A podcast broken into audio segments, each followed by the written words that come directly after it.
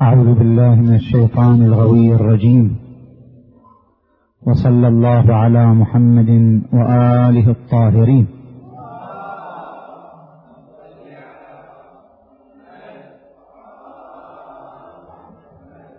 بسم الله الرحمن الرحيم.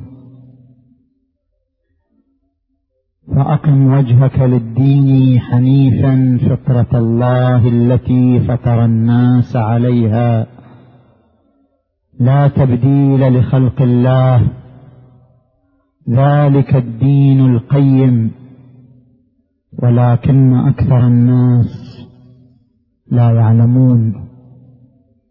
آمنا بالله صدق الله العلي العظيم. تحدثنا في الأسبوع الماضي أن من جملة معاني الآية المباركة وهي قوله تعالى هو الذي بعث في الأميين رسولا منهم يتلو عليهم آياته. قلنا بأن من المعاني للآية المباركة أن المقصود بالأميين الفطريون أي أن النبي صلى الله عليه وآله بعث من نخبة فطرية بدين فطري ينسجم مع فطرة الإنسان ومع سليقة الإنسان. هذا الطرح الذي طرحناه أصبح مثارا لعدة استفهامات وأسئلة تتعلق بفطرية الدين. السؤال الأول هل أن الدين الفطري كان منسجما مع المجتمع الجاهلي الذي بعث فيه هذا الدين؟ نحن نفسر الأميين بالفطريين. هو الذي بعث في الأميين رسولا منهم يعني بعث في الفطريين رسولا فطريا يأتي بدين فطري. السؤال هو هل كان المجتمع الجاهلي مجتمعا فطريا؟ المجتمع الجاهلي الذي كان مجتمعا وثنيا تتحكم فيه رواسب الوثنية المجتمع الجاهلي الذي كان يتنكر للأخلاق الإنسانية كان يئد الفتاة وهي حية كان يميز بين الألوان وبين القناء وبين القبائل وبين الأصناف والأجناس. المجتمع الجاهلي الذي كان مجتمعا وثنيا متنكرا لكثير من الأخلاق الإنسانية كيف يعتبر مجتمعا فطريا وأن الرسول الأعظم محمدا صلى الله عليه وآله.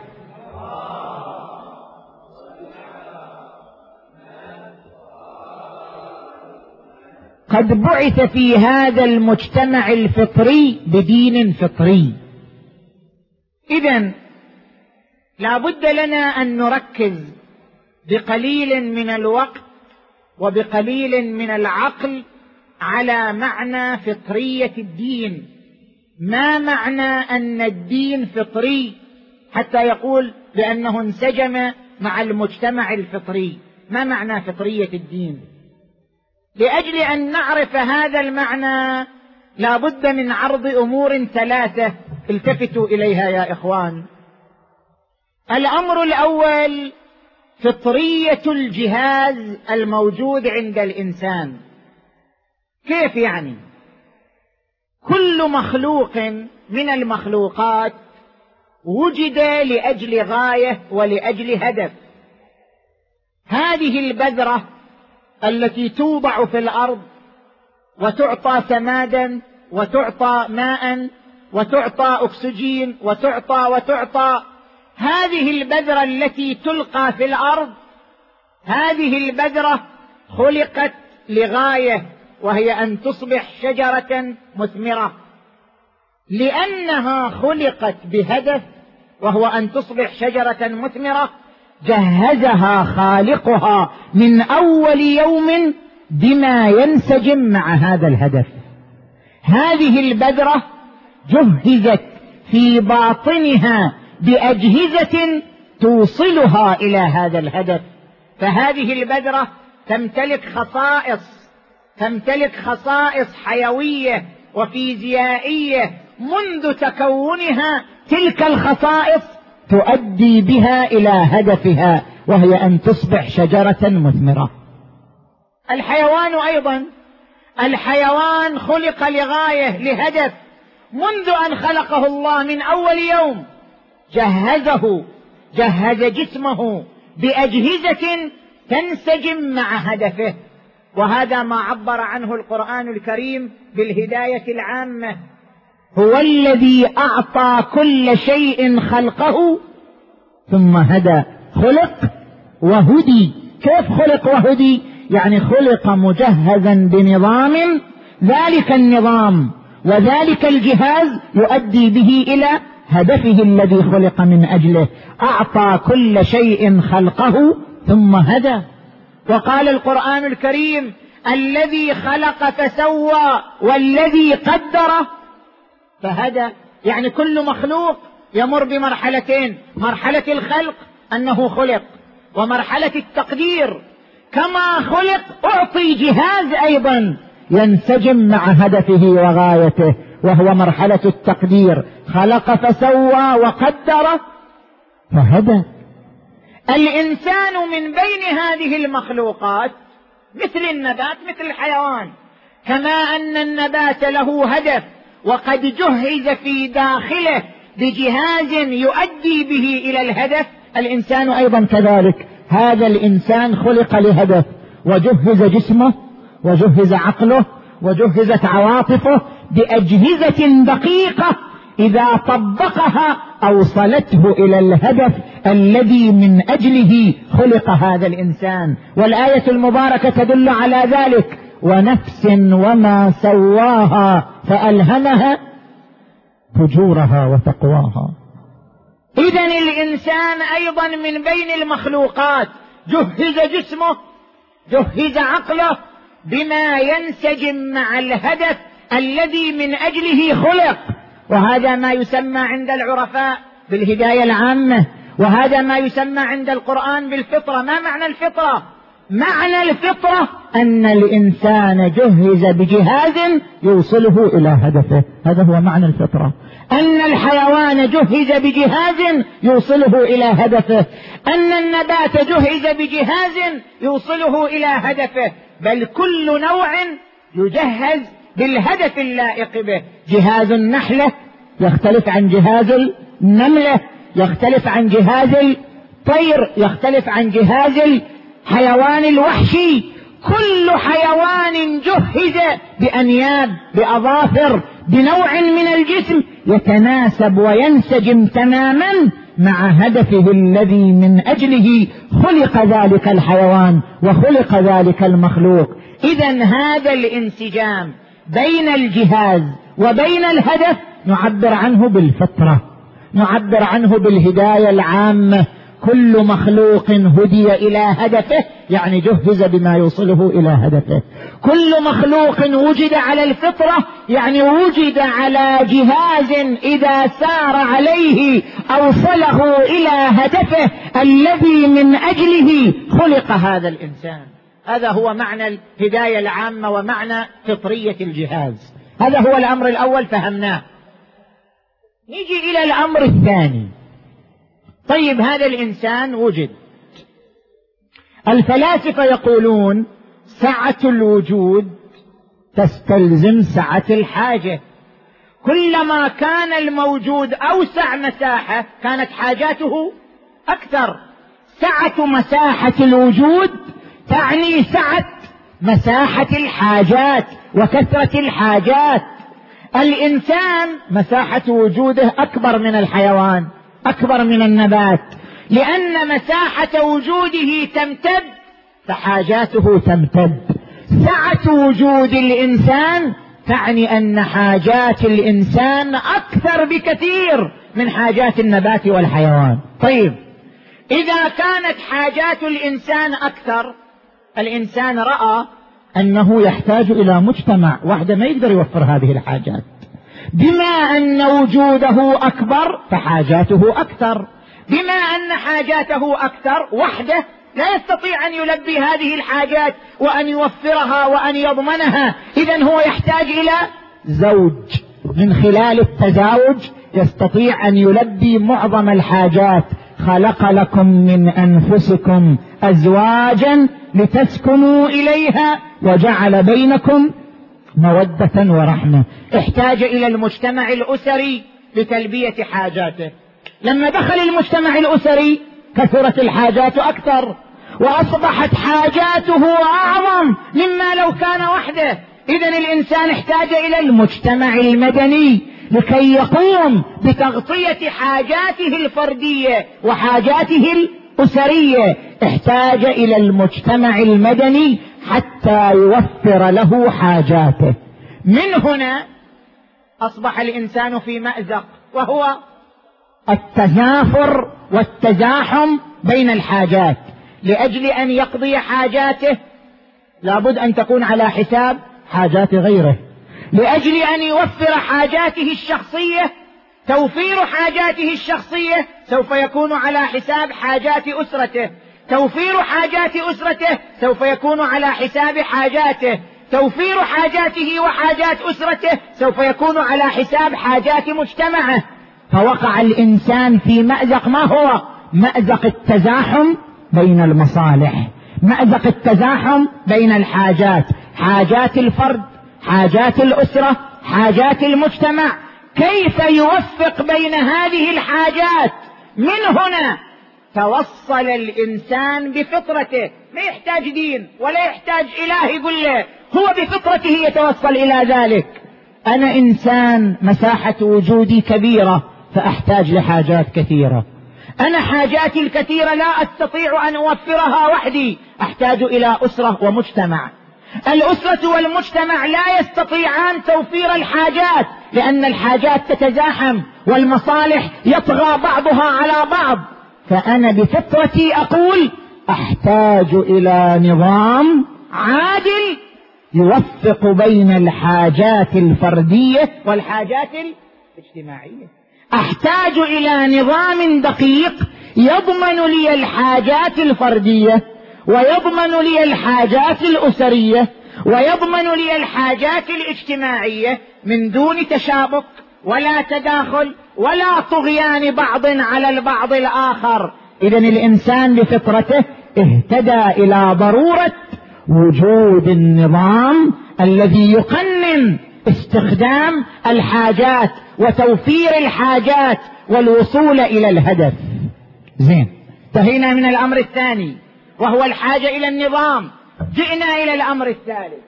كيف سيكون هذا النظام؟ هناك رؤيتان رؤية أرضية يعني خلقها العقل البشري ورؤية سماوية.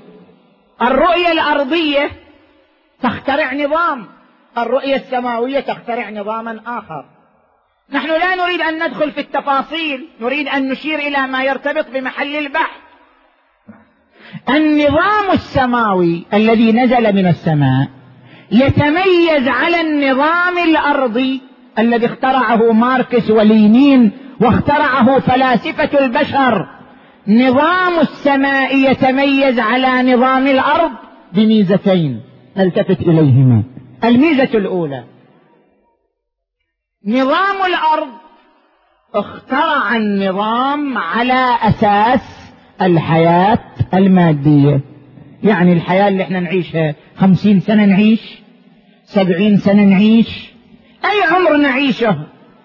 اخترع النظام الأرضي على ضوء هذه المسافة الزمنية التي نعيشها على الأرض.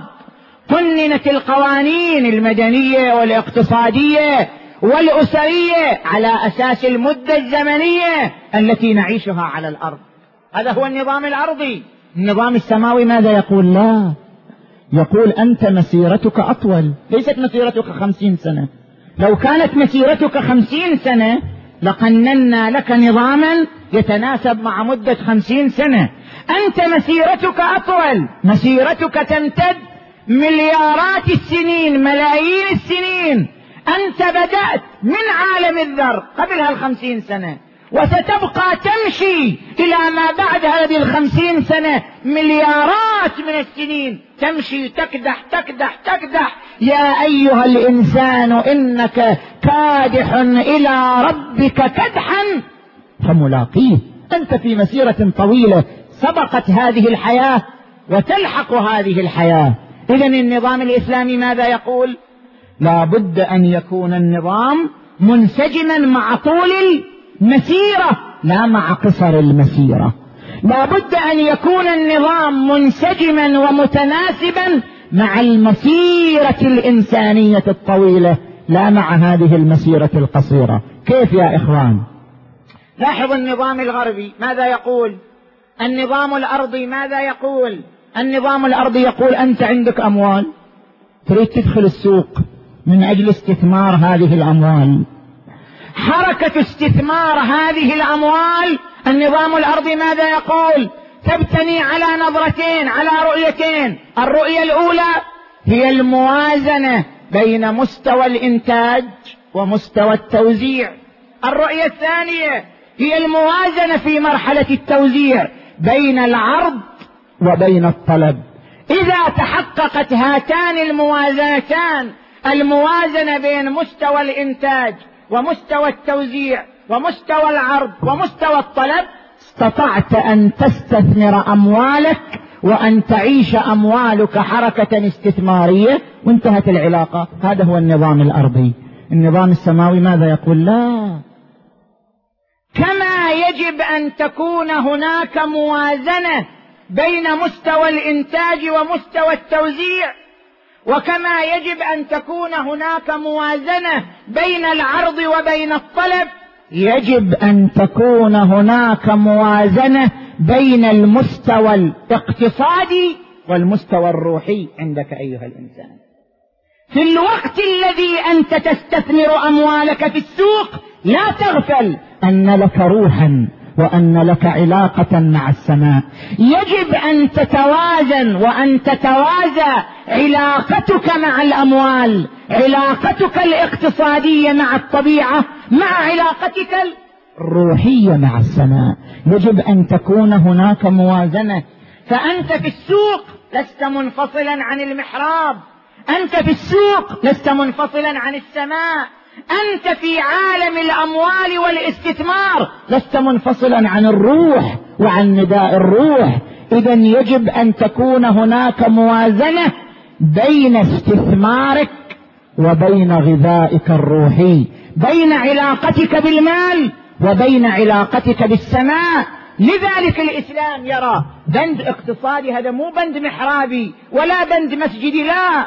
النظام الاقتصادي في الإسلام النظام السماوي يبتني على الربط بين مسافة خمسين سنة تعيشها على الأرض وبين مسيرتك الطويلة. فيقول لك استثمر أموالك وحقق الموازنة بين الإنتاج وبين التوزيع بين العرض وبين الطلب. ولا تنسى أن لا تغتاب ولا تكذب ولا تحتكر ولا تقم بالربا ولا تقم بالغش ولا تقم بالإحتكار. ولا تنسى أن لك عبادة وأن لك صلاة وأن عليك صدقة وأن عليك حقوق وأن عليك ضرائب. هذه كلها بنود اقتصادية. يريد أن يربط النظام السماوي مسيرة الخمسين سنة بالمسيرة الطويلة. إذا ميزة النظام السماوي على, على النظام الأرضي أن النظام شرع على أساس المسيرة الطويلة لا على أساس المسيرة القصيرة. هذه الميزة الأولى. الميزة الثانية للنظام السماوي على النظام الأرضي.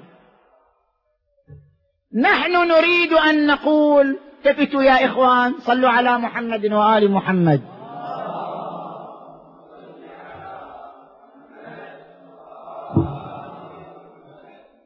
عندنا كما ذكرنا في الأمر الثاني عندنا ماذا؟ عندنا أجهزة. أجهزة هذا البدن فيه أجهزة هذا العقل فيه أجهزة. زين؟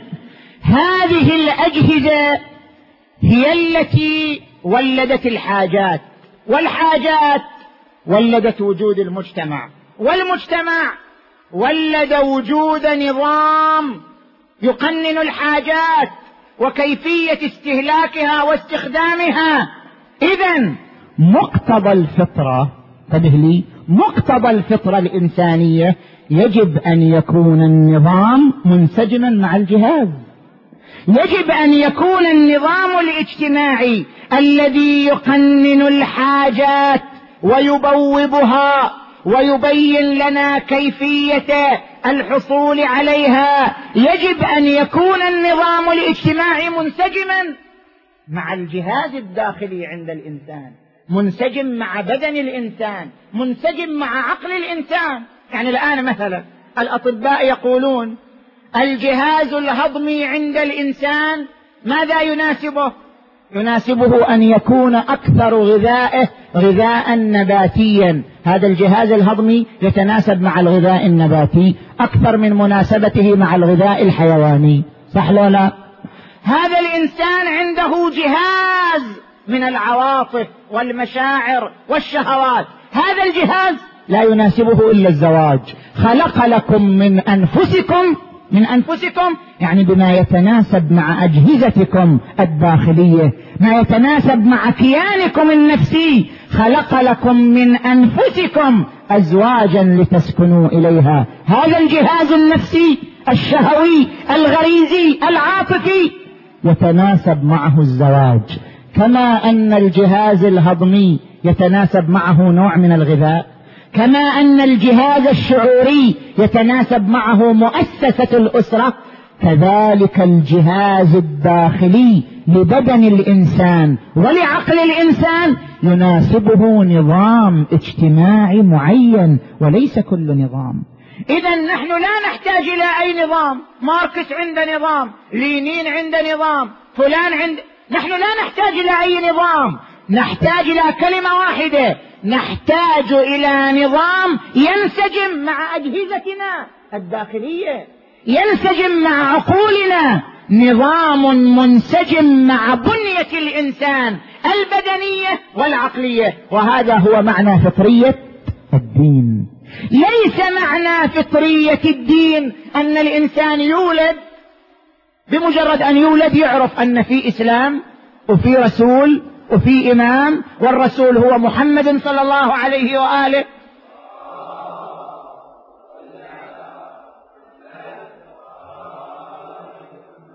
والإمام هو علي عليه السلام. لا مو هذا معنى فطرية الدين. معنى فطرية الدين أن النظام السماوي الذي شرع من أجل تقنين الحاجات ومن أجل تقنين المصالح هذا النظام ينسجم مع الجهاز الداخلي عند الإنسان سواء كان جهازا جسميا أو جهازا عقليا. هذا معنى فطرية الدين. هذا معنى فأقم وجهك للدين حنيفا. هذا الدين ما ميزته؟ أنه فطرة الله التي فطر الناس عليها. لا تبديل لخلق الله. ذلك الدين القيم. ولكن أكثر الناس لا يعلمون. النظام السماوي نظام منسجم مع أجهزتك الداخلية التي توصلك إلى هدفك. هذا هو السؤال الأول وقد أجبنا عنه. السؤال الثاني الذي نريد أن نطرحه وأن نجيب عنه. ملخص هذا السؤال أنه لو كان الدين فطريا كما تقولون لكان أكثر الناس متدينين لأن الناس يمشون على فطرتهم وسليقتهم. لو كان الدين فطريا لكان أغلب البشر متدينين وملتزمين بالدين بينما الذي نجد عكس ذلك كما يقول القرآن وأكثرهم فاسقون أكثرهم منحرفون عن الدين والصراط القويم. اذا أين فطرية الدين؟ لو كان الدين فطريا لرأينا أغلب المجتمعات متمسكة بالدين. لو كان المجتمع الجاهلي الذي بعث فيه النبي محمد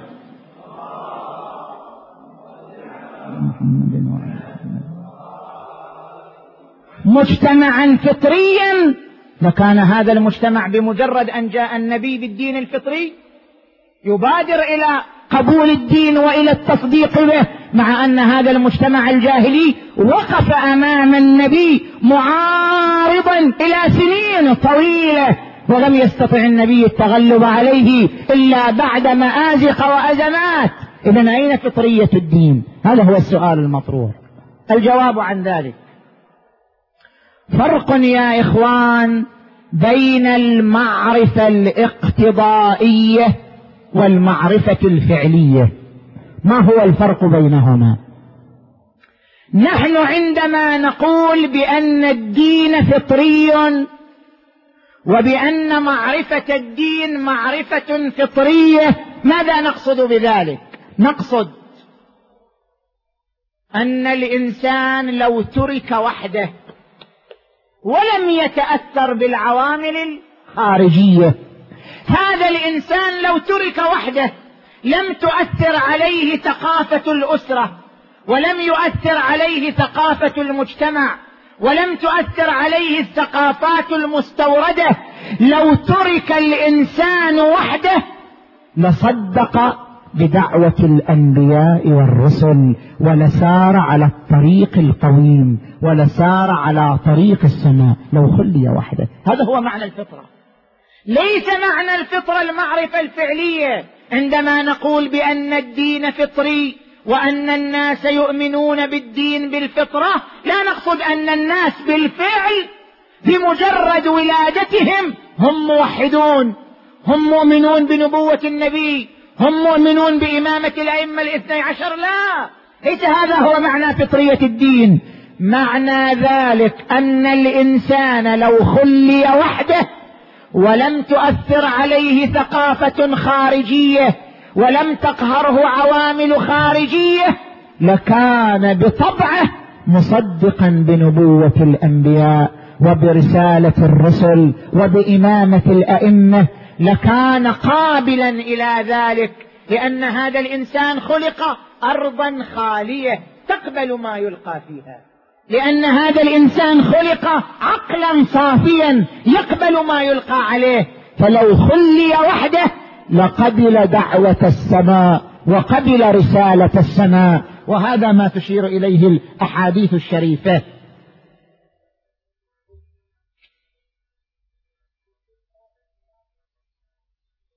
وفي الكافي بإسناده عن الحسين بن نعيم الصحاف عن أبي عبد الله عليه السلام في حديث الإمام الصادق عليه السلام. قال إن الله عز وجل خلق الناس كلهم على الفطرة التي فطرهم عليها. ما معنى الفطرة؟ الإمام يوضح. لا يعرفون إيمانا بشريعة ولا كفرا بجحود. يعني لا يعرفون الإيمان بواسطة الشريعة ولا يعرفون الكفر بجحود. أرض خالية قابلة لأن تصدق بنبوة الأنبياء ورسالة الرسل. ثم بعث الله عز وجل الرسل يدعو العباد إلى الإيمان به فمنهم من هدى الله ومنهم من لم يهده. اذا بالنتيجة معنى الفطرة أن الإنسان لو خلي وحده لقبل بالنبوات والرسالات. الحديث الآخر هذا الحديث موجود عندنا وعند إخواننا أهل السنة. في الكافي موجود في صحيح البخاري هم موجود. عن الرسول محمد صلى الله عليه وآله.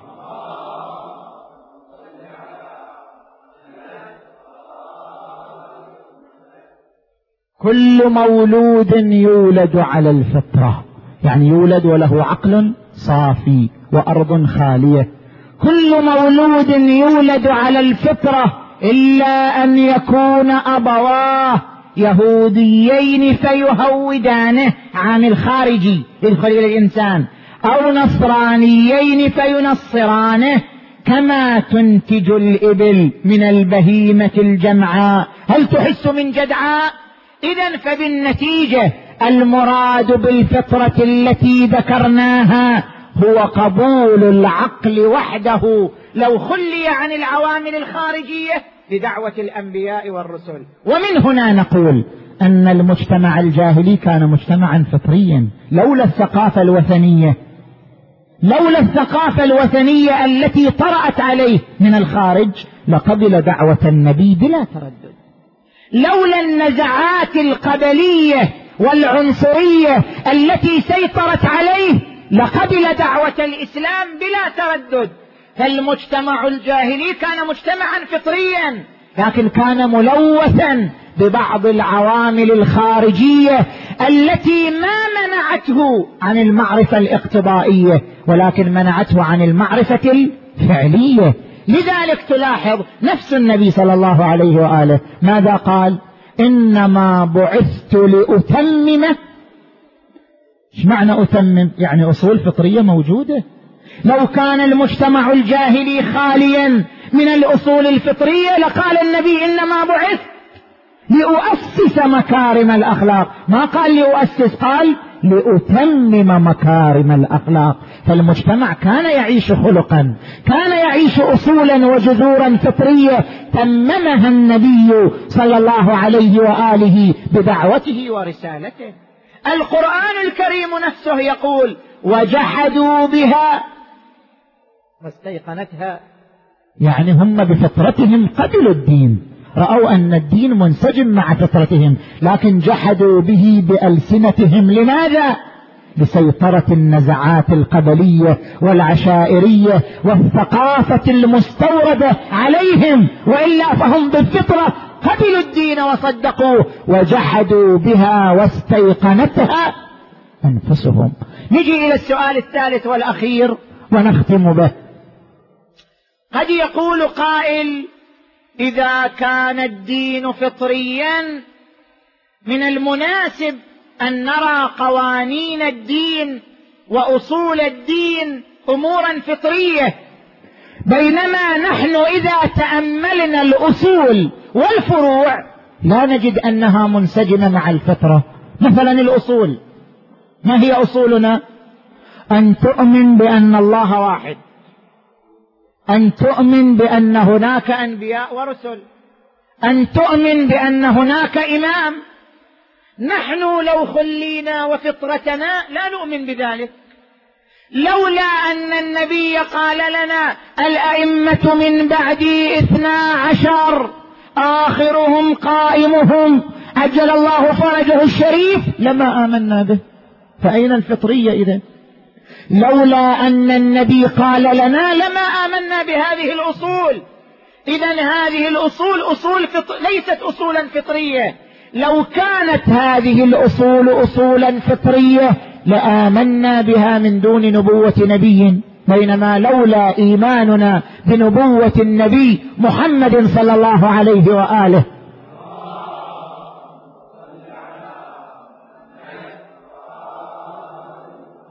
وما ورد عنه من الروايات والأدلة النقلية لما آمنا بإمامة الأئمة الاثني عشر. إذن كيف تقولون بأن أصول الدين أصول فطرية؟ وأيضا فروع الدين. كيف تكون الفروع فروعا فطرية؟ يعني الآن مثلا أضرب لك مثال. الإسلام يقول دية المرأة نصف دية الرجل. يعني الإنسان إذا يقتل خطأ يدفع دية أو لا؟ دية المرأة نصف دية الرجل. أي قانون فطري هذا؟ الفطرة ترفض ذلك.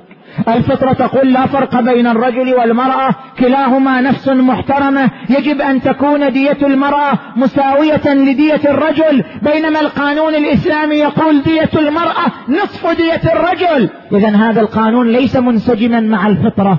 كيف تقولون بأن قوانين الدين اصولا وفروعا منسجمة مع الفطرة ونحن لا نرى بالوجدان انسجامها مع الفطرة. هذا هو السؤال والجواب عنه بكل اختصار.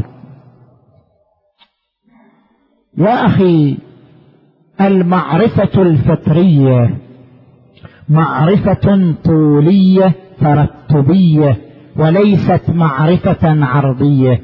حتى أشرح لك هذا المعنى التفت لي جيدا. الإنسان إذا خلي وحده هو وفطرته هو ونداء فطرته. ماذا يقول هذا الإنسان؟ هذا الإنسان يقول أنا طاقة من الوجود عندي حياة عندي شعور عندي عقل عندي قدرة عندي قوة. أنا طاقة وجودية تضم ألوان وأشكال من الطاقات. بما أني وجود ذو قدرة وذو شعور وذو حياة وذو وذو اذا لا بد من موجد أوجدني وذلك الموجد عنده ما عندي لأن فاقد الشيء لا يعطيه مقتضى السنخية بين العله والمعلول أن يكون الخالق لي أيضا له حياة كما عندي حياة.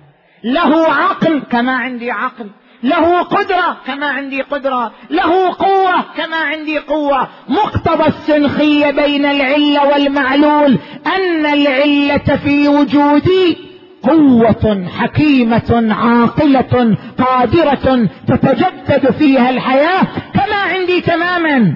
هذا أمر يتوصل إليه الإنسان لا بنبوة الأنبياء ولا برسالة الرسل بل بالفطرة. وهذا معنى ما ورد في الحديث عن النبي محمد.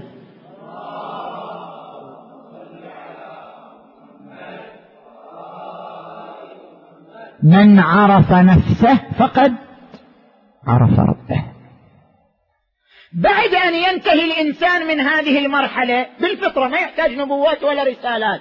هو بالفطرة يلجأ إلى مرحلة ثانية. يقول طيب أنا أعيش نقص نقص في القضايا الروحية نقص في القضايا التنظيمية نقص في القضايا الأسرية.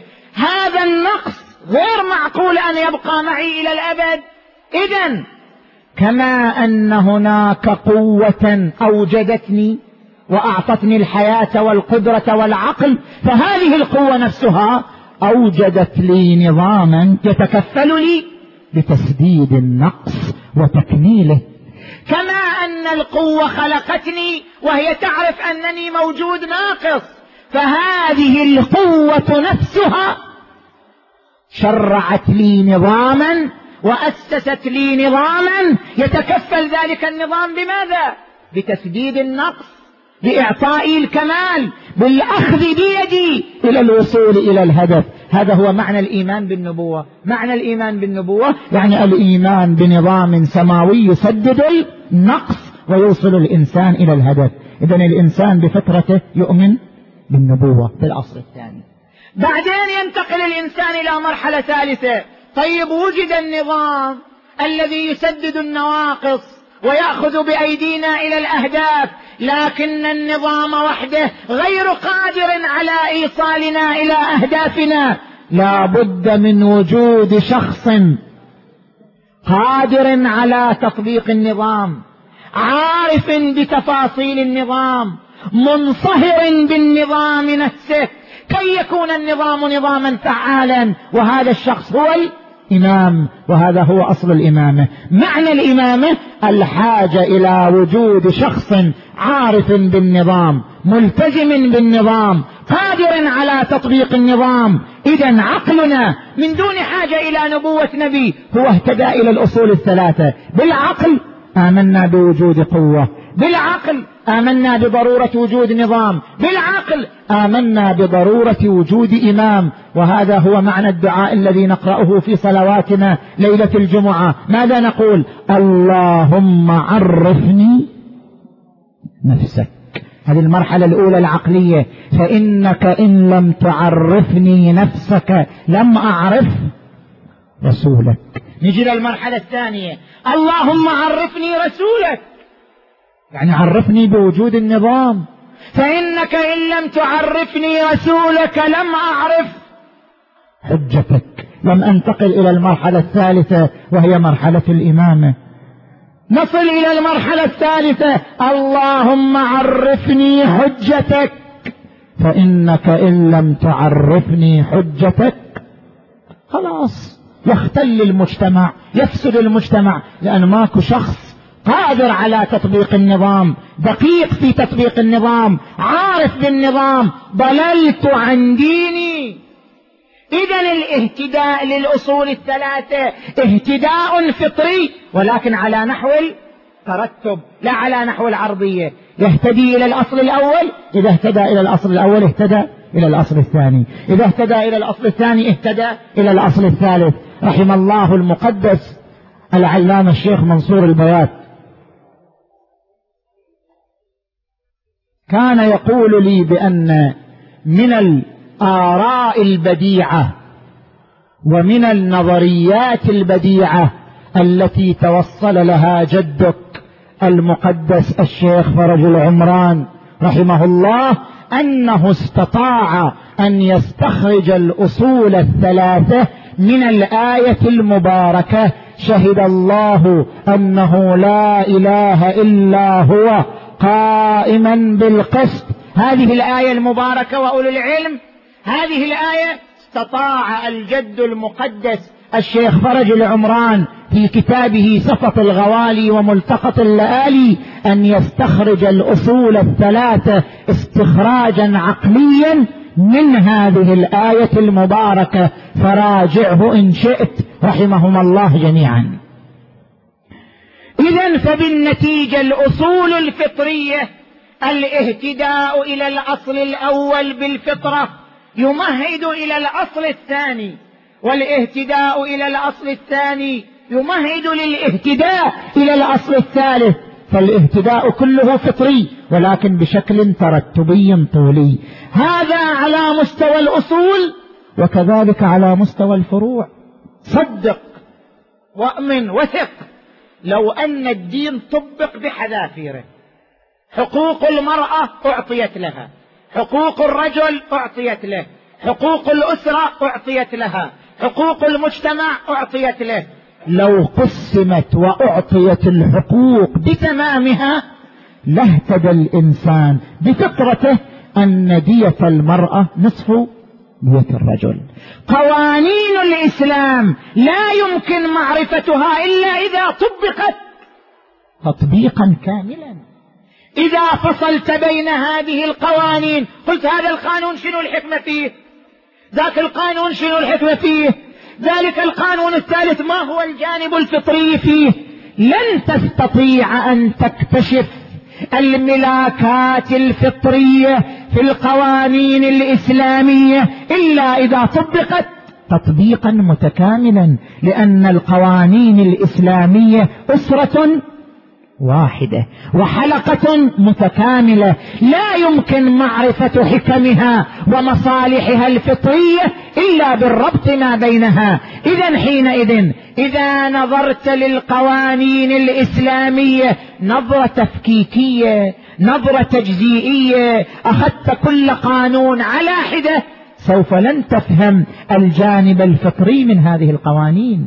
أما إذا أخذت القوانين الإسلامية بنظرة ترابطية وبنظرة تكاملية لا بنظرة تفكيكية. وجدت المصالح الفطرية واضحة من هذه القوانين باعتبار تكميل كل قانون للقانون الآخر. وهذا ما أشارت إليه بعض الروايات الموجودة في المقام أقرأها وأنهي بها المحاضرة.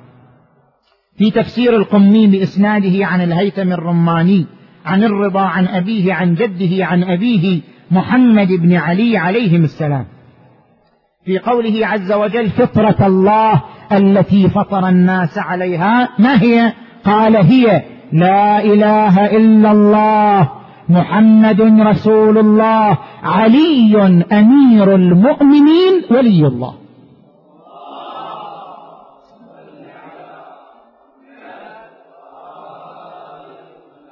يعني هذه الشهادات الثلاث يصل إليها الإنسان بالفطرة إذا صارت مترتبة.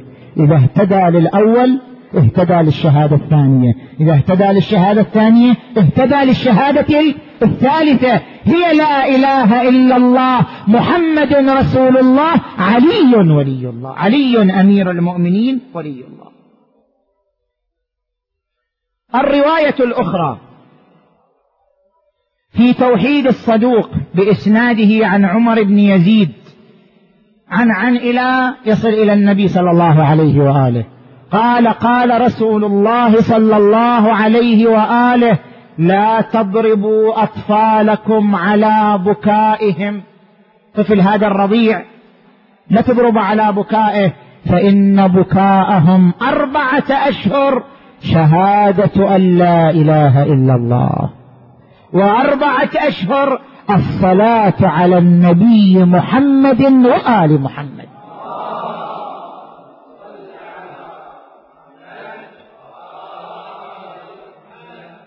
دير بالك ها مو الصلاة على النبي خلاص مو صلى الله عليه وسلم لا. صلى الله عليه وآله فقد ورد مستفيضا عن الشيعة والسنة لا تصلوا علي الصلاة البتراء قيل ماذا؟ قال أن تقولوا اللهم صل على محمد وتسكتوا بل قولوا اللهم صل على محمد وآل محمد محمد. نور واحد فيض واحد. حلقة واحدة. محمد وأهل بيته. لا تفكيك بينهم وبينه لا في الوجود ولا في النورية ولا في الحجية ولا في الإمامة ولا في الصلاة عليهم. كفاكم من عظيم الشأن. أنكم من لم يصلي عليكم لا صلاة له.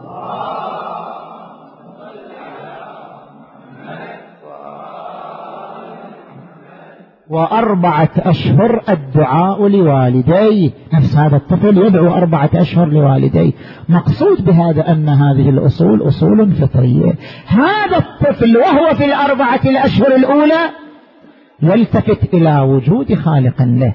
هذا الطفل وهو في الأربعة الأشهر الثانية يلتفت إلى وجود وسائط في الفيض. بين الله وبين وجوده ألا وهم النبي وآله صلوات الله عليهم أجمعين. هذا الطفل في الأربعة الأشهر الأخيرة يلتفت إلى شكر النعمة. يرى أن أبويه ينعمان عليه فمن باب شكر المنعم يدعو لوالديه وأربعة أشهر يدعو لوالديه. اذا فبالنتيجة فطريه الدين شرحناها من خلال ثلاث نقاط. اولا المقصود بفطرية الدين انسجام النظام السماوي مع الجهاز الداخلي عند الإنسان. والنقطة الثانية شرحنا فيها أيضا أن المقصود بفطرية الدين عندما نقول هو الفطرة الاقتضائية لا الفطرة الفعلية. والنقطة الثالثة شرحنا فيها أن المقصود بفطرية المعارف فطريتها على نحو الترتب والطولية لا على نحو العرضية. وآخر دعوانا أن الحمد لله رب العالمين. اللهم صل على محمد وآل محمد. اللهم بالزهراء وأبيها وبعلها وبنيها والسر المستودع فيها. اللهم اشف مرضانا ومرضى المؤمنين والمؤمنات خصوصا المرضى المنظورين. اللهم اقض حوائجنا وحوائج المؤمنين والمؤمنات. اللهم اغفر لنا ذنوبنا وكفر عنا سيئاتنا وتوفنا مع الأبرار. اللهم انصر الإسلام والمسلمين. واخذل الكفار والمنافقين. أيد شريعة سيد المرسلين. اللهم أيد علماء الدين أينما كانوا في مشارق الأرض وفي مغاربها. وارحم الماضين منهم. خصوصا شيخنا المقدس الشيخ منصور البيات وشيخه المقدس الشيخ فرج العمران إلى روحهما وأرواح أمواتنا وأمواتكم وأموات المؤمنين والمؤمنات. رحم الله من يقرأ الفاتحة. تسبقها الصلوات